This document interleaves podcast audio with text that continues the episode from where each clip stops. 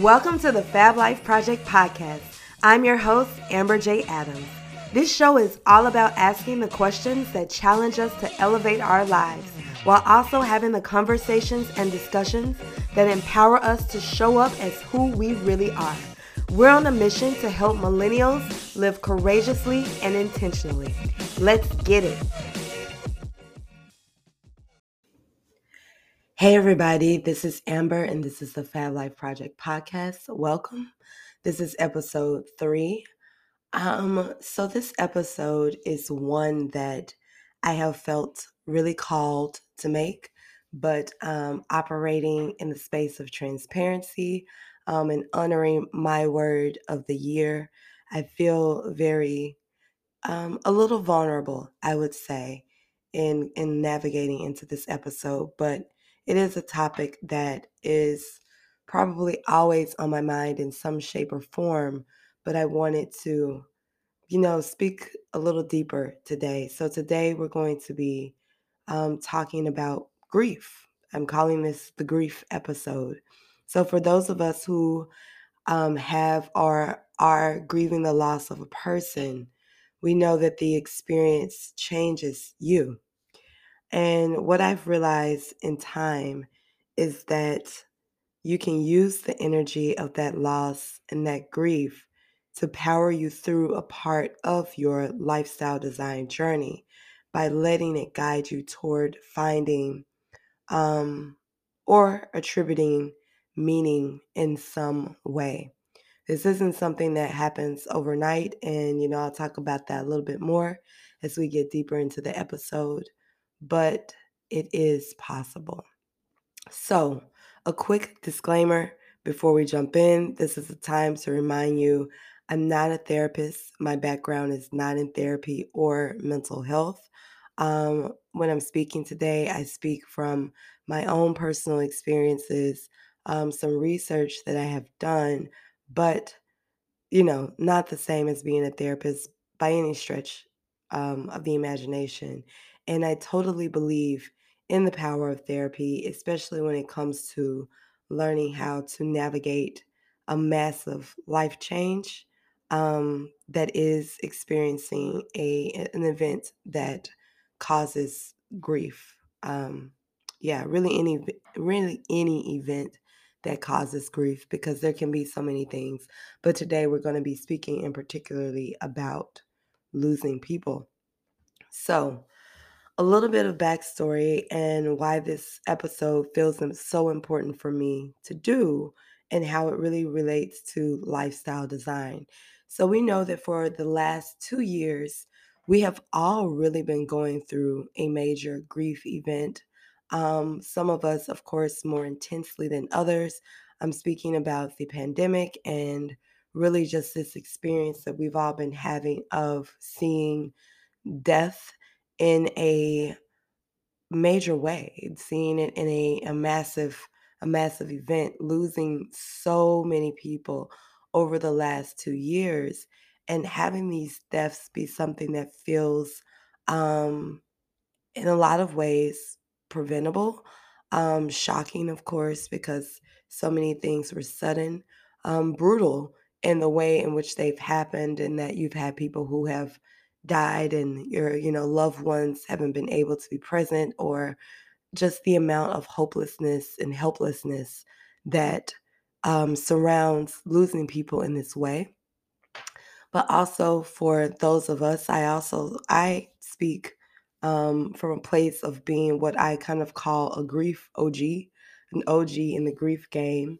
So something to know about me when i was 14 years old um, really about a, a, almost a month before my 15th birthday i lost my mother unexpectedly and tragically um, we were in a car wreck and she was uh, killed.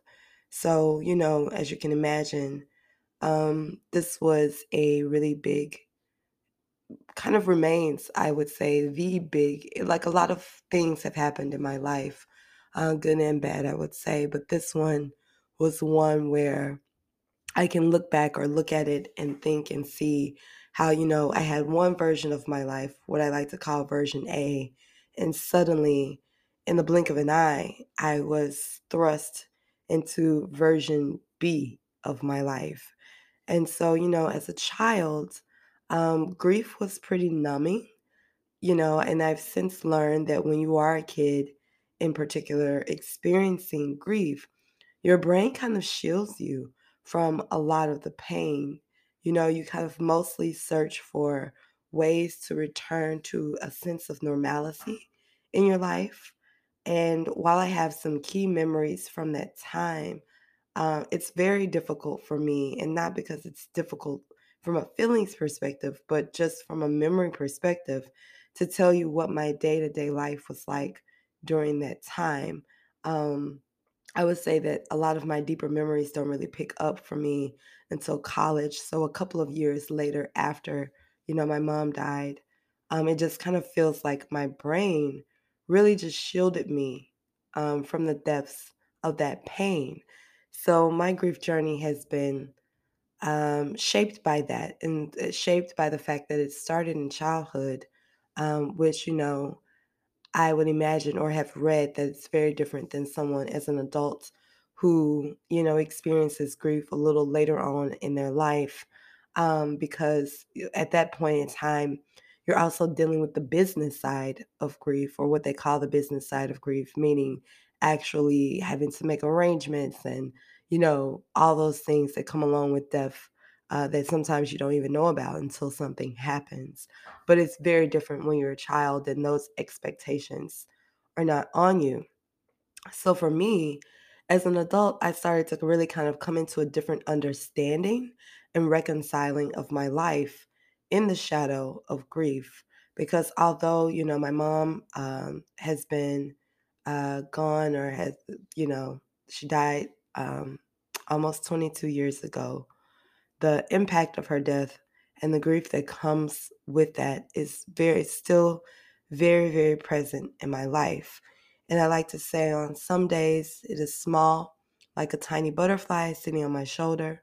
On other days it might feel like a 10 pound weight on my heart. And then on some days the ones that I call the really griefy days that i will say for those listening who might be a little bit newer who aren't you know og in the grief game quite yet those are the days that feel like massive waves are barreling over you. And as time goes on, you do have less of those days, but they happen every now and then. And again, because what I've learned and what you'll see is that you you never get over this type of loss. It just doesn't happen, but you do learn to live with it. And this episode today um, is about what I found, which is that it is possible in time, and I put a lot of emphasis on in time, to harness that energy that grief for something good in your life. And this isn't saying that, you know, you make sense of the loss, um, depending on what your framework is that you have used to kind of navigate the loss. Um, you may approach it from different ways because we all do, we all have to. But I'm not saying that you ever make sense of the loss, that you're able, ever able to attribute this happened because XYZ because that's just really difficult. Even though our brains sometimes it feels like they want something to grasp onto. But I'm saying that the actual residual effect of the event, the grief, the mourning, um, that's something that you do in time, I feel have a little bit of power to really shape there. So, how has, you know, grief or how has it changed my life? in the big determination to really kind of live my life on my own terms and really be um you know, inspiration for my lifestyle journey. So I will say that it took me a while to harness the energy of YOLO, you know, you only live once, into something that felt less erratic and more intentional and purposeful. Because I do think, you know, one one side of that is is that YOLO, you know, kind of jumping forward and just doing things, um, but doing them in a way that is a bit more uh, with a frantic energy versus an energy that has been calmed and harnessed. Um, and in fact, I would say that I had to go for, or I had to do a bit of a reframe. Um, you know, I made the decision to, um, on the days when I could, rather think about grief and loss in terms of what I could do with it, um, actively, what I could do with it.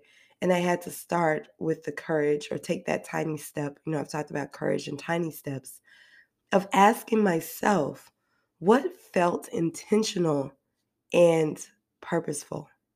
You know, so some of the questions I asked myself when I was trying to think about how I could allow grief to really shape my journey or how I could let it have an input on how my journey was shaped um were what are what are the dreams I held? You know, that was a question for me. What are the dreams that that I hold on to? And what did I want to prioritize most? Of course, because you know, I've learned that uh, grief feels long. Life doesn't necessarily feel long, and it definitely feels a little unpredictable. So, you know, having finding that courage to really fight my personal grief battle and believing for me, it was really finding or coming to a space where I could believe that planning is still worthwhile in a world that I now know very acutely can have tragic things happen to anyone at any time. And I had to come into the maturity of planning for what I want to do, um, for planning and thinking about what is lighting me up in my soul, and not giving in to the fear um, or the demons that kind of remind me how random it can all be. And therefore, why why spend time planning when it is all random?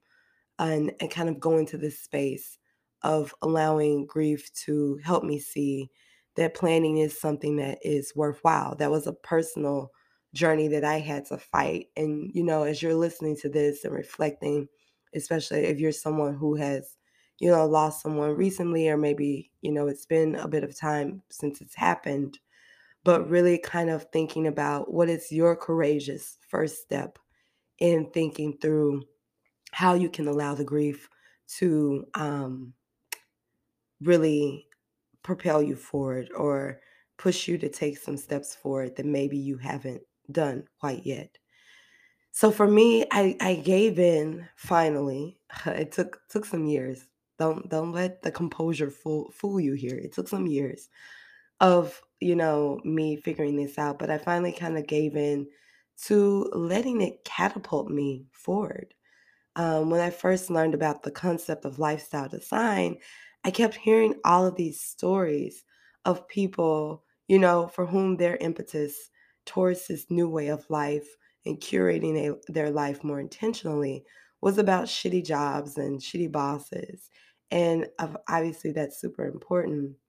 But I had to give in to the space of knowing that it was always going to be a bit deeper for me um, you know, because once you know that life can be done in a moment's notice, um, intimately in that way, it really can light a fire under you to make the most of the time that you presume you have and to seek a different type of joy in the journey that is life.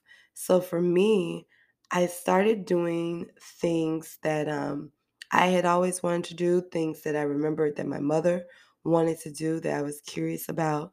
So, uh, this is really when, as I started navigating into my lifestyle design journey and kind of coming more into the knowledge of what that could mean for me, I started traveling more. That was a big thing for me, traveling solo out of the country. Um, I also, I did, I have left jobs that made me miserable. And I survived moments of self loathing, you know, especially in my early and mid 20s as I went through some things. By remembering that my journey could be something deeper and different if I went for it, and that I could design ways to use the energy of my grief and the new landscape of my life to go, do, and be much more than I, I probably would if my heart and my mind had not been shaped by such a deep loss. So, how can you allow grief to inspire you? You know, we're at that part in our journey today where I want us to turn inward and really kind of reflect. Um, how can you allow your grief to inspire you? So, I think uh, one of the most important things I can say is that you don't have to be in a rush to contextualize your experience immediately. You know, I know we, we live in this productivity society where we, we tend to try to put everything into the context of productivity. And while I do believe you can read things that are helpful, and of course, go to therapy that is helpful, or listen to things that give you ideas, such as this episode right here this is truly something that you have to do at your own pace, um, at a pace that feels, you know, almost like kind of learning how to exercise after a long time of sitting on the couch. You don't just get up and start running, you walk first. And this is, you know, a moment where you're kind of figuring out what what is that walk that you're taking before you can get to the run and what does that run even look like, you know?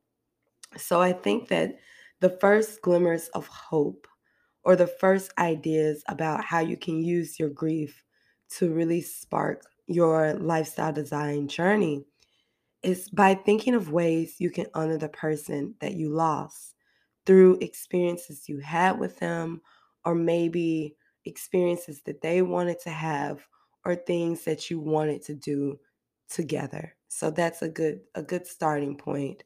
And you know, it's a difficult starting point because it's always hard. Like it's very hard for me to think about things that, you know, my mom wanted to do that she didn't get to do. And on my best days, you know, I think that she's living them through me. And on the sad days, you know, I just feel sad about it and I sit with that sadness and I allow it to just be the emotion that I have. But when I am on those good days and I'm able to think about this from that lifestyle design aspect, you know, I do think that my mom, you know, she did want to travel and she didn't get to, but she had this dream of our family uh, traveling around the country in a Winnebago. And when I was a kid, we would go to these, you know, Winnebago, you know, Winnebagos. I don't know if people use that word anymore, but we kind of think of it as almost like van life. Like my mom was so ahead of her time. It's not even funny. But we would go to these trade shows for Winnebagos and we would go and tour all of these kind of camper vans. And, you know, I didn't know it at the time, but she was teaching me how to dream and manifest and giving me something to spark my creativity around how I would want to build my life or, you know, making it okay to have these more expansive thoughts around what my life could really look like and how I could really build it out. And so I would say, you know, for you all, that that's maybe that's a good place to start. Or how about I say that's the place we're going to start today with finding that that glimmer of hope and thinking about something that really honors the person that you lost and the person you feel, you know, deeply connected to. What is that thing that makes you think about something that you would want to step into um, as part of your lifestyle design journey? Like, I have a friend who lost a parent, and one of the things for her was that you know, I believe either her mom always told her or said that she could see her living in New York City. And so that became a piece of her journey. Or, you know, a friend who lost her parent, and for her, that has catapulted her to get involved